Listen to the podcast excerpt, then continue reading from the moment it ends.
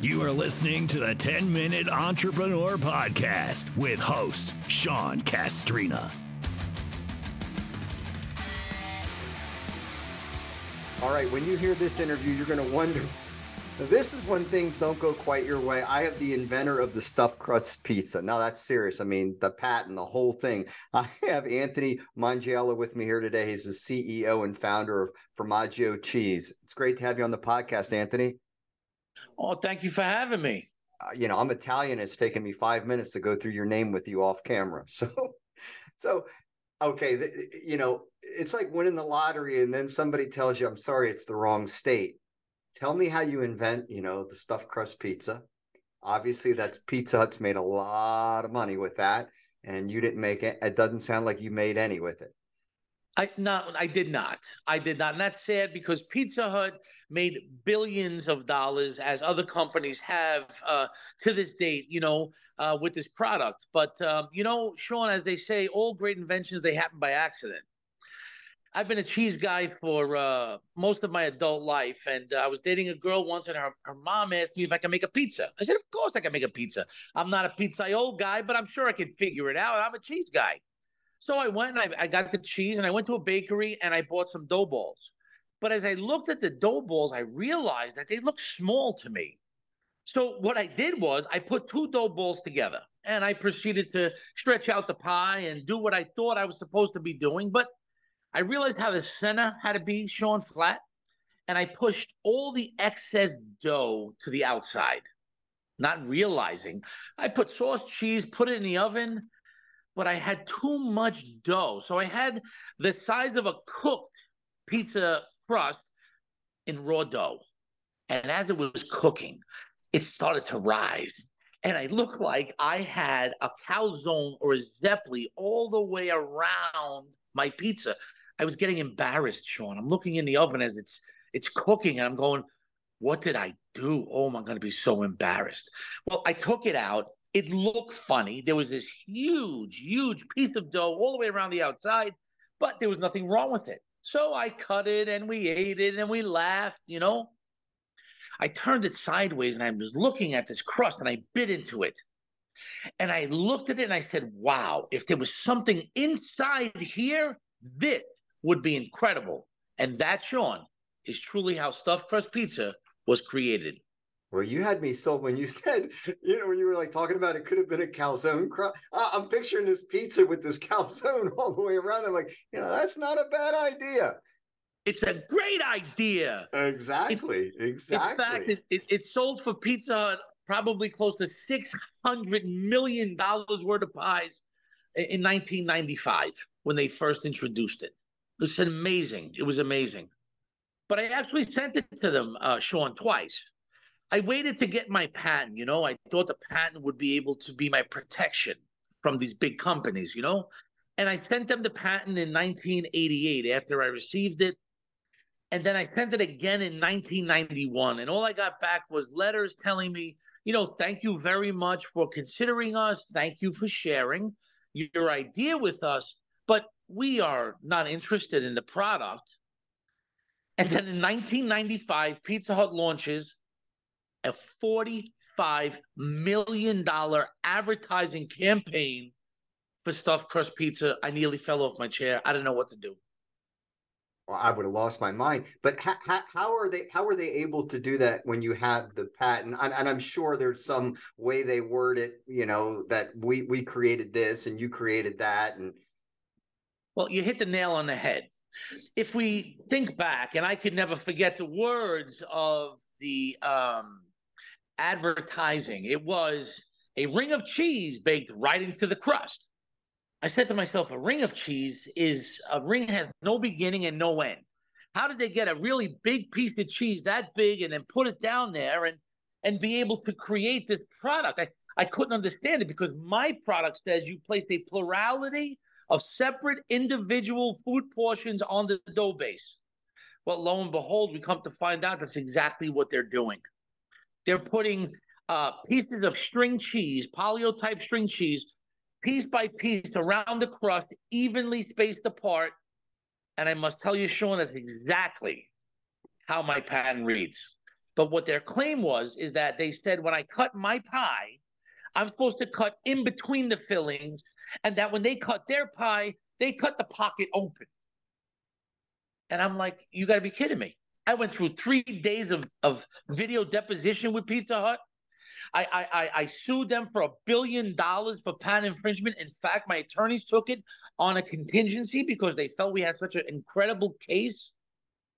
And that's where everything went awry. It's just incredible, Sean, what happened to me. Pizza, Pizza Hut's lawyers spent three days in video deposition trying to break me, and they couldn't do it. Trying to get me to say something that would support their theory against mine, and they couldn't do it.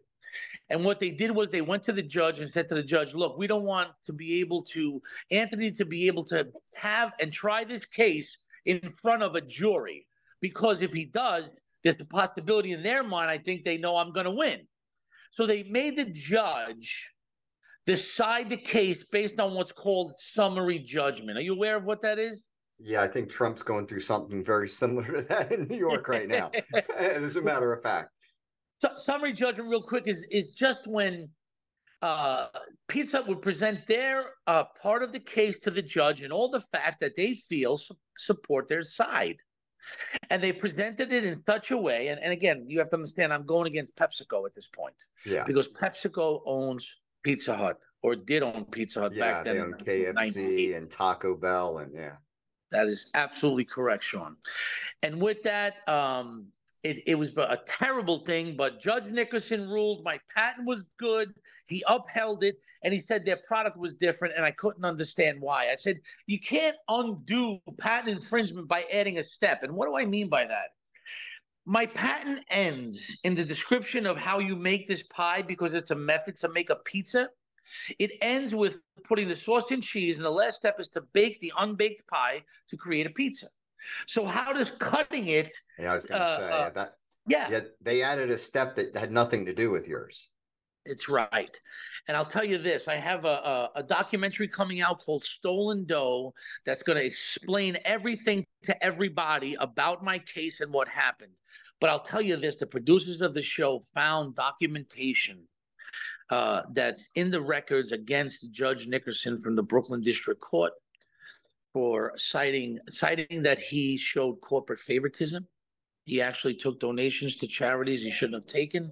May the man's soul rest in peace. I, I wish him all the best as he rests. But I have to tell you, I think that I was just treated unfairly, and that Pizza Hut actually did steal my concept and my idea. But that's Well, okay. Yeah, you know, what do you I, I always say I, I worry about things I, I don't worry about things I can't fix or change. You know what? That's that's a very good way to live, and, and I agree with that thinking. I really do. But I'm going to tell you why. Because as an artist, a creator of products, food products is what I do, and have been creating for my cheese company for the last 32 years. You know what the important thing was to me? It was important that my product worked, and the consumers loved it. And they do. They still do today. I buy stuffed crust pizza for my family all the time because, as much as it hurt me to not receive any money from what transpired, it doesn't change the fact that I'm the creator of stuffed crust pizza and that I created a billion dollar concept for the pizza industry that changed the face of pizza. That's a good way to look at it. And you sold more cheese because there's more cheese in the pizza now. yes, that's exactly right.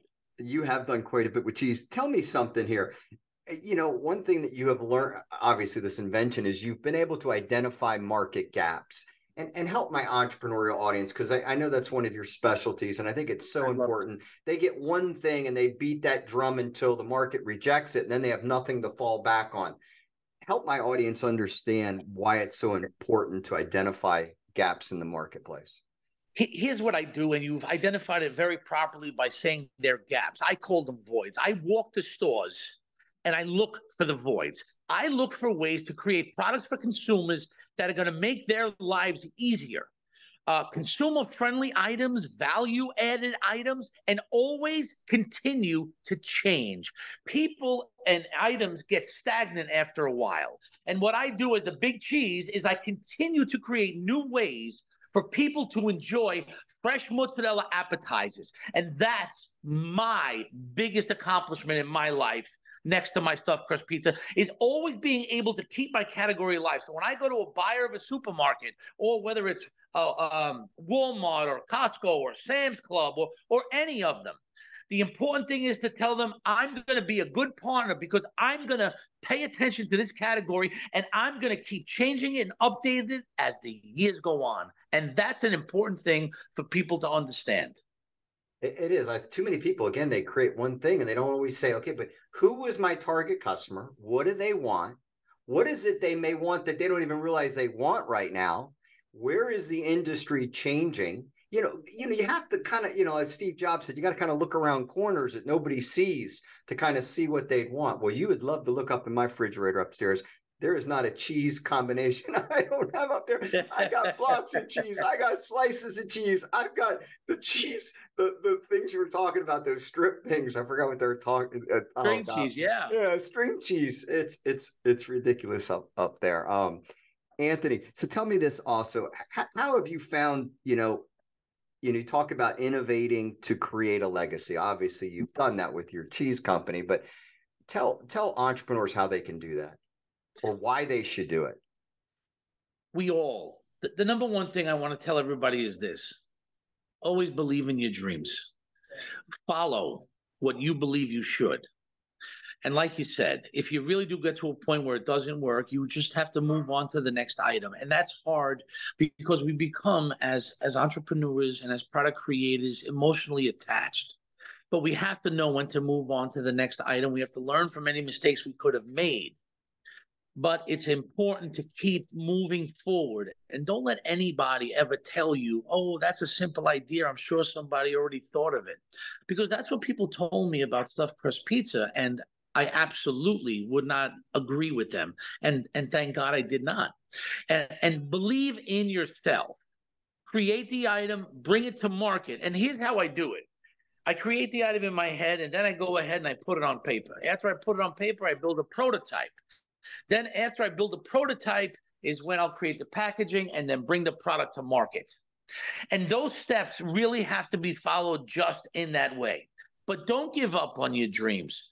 Follow them.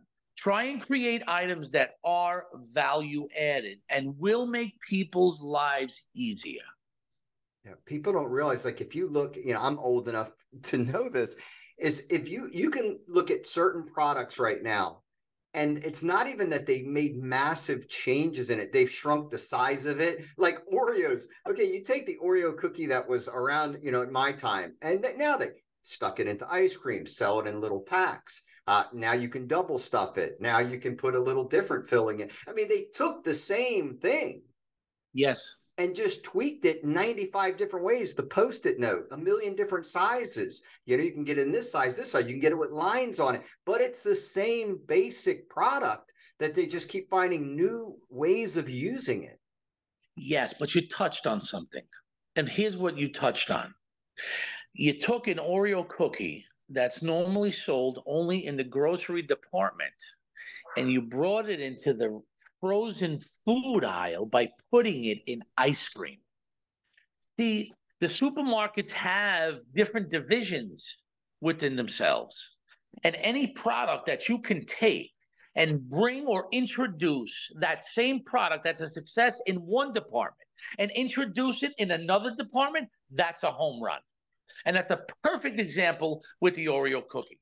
You can find new ways for people that are enjoying the product, you know it's accepted, and how can they enjoy it in a different way? And that is very important. And you did point that out. Yeah. It's like the cheese thing, the string cheese. I mean, you know, in our generation, you you had a slice of cheese, you put it on a sandwich, right? Or you had shredded cheese that you put, you know, if you made your own pizza. But that was the limitation of it. Now I, I have an entire, I got 30 feet of an aisle eight feet high of every conceivable way that I could come up with it. And I think people need to think of that in their everyday business.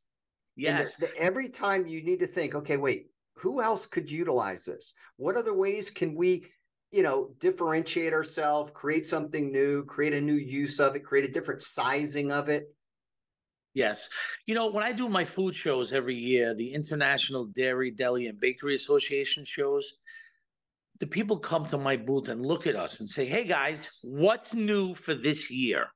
Because they know that's what we do. We keep moving forward. And I want to give you uh, some information and, and, and the listeners some information. The inventor of the one ounce Polly-O string cheese, believe it or not, was my dad.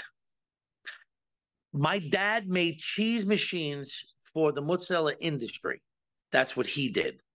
And he wanted to create a nutritional snack for kids. And this is where your audience has to be thinking. Like you say, what can we do better?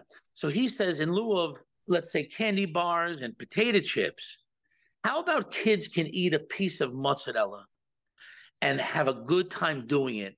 And so he created and brought to Joe Pollio Sr., because I was actually at the meeting in the 80s when he introduced this product to Joe. And that's another billion dollar concept that everybody's making today.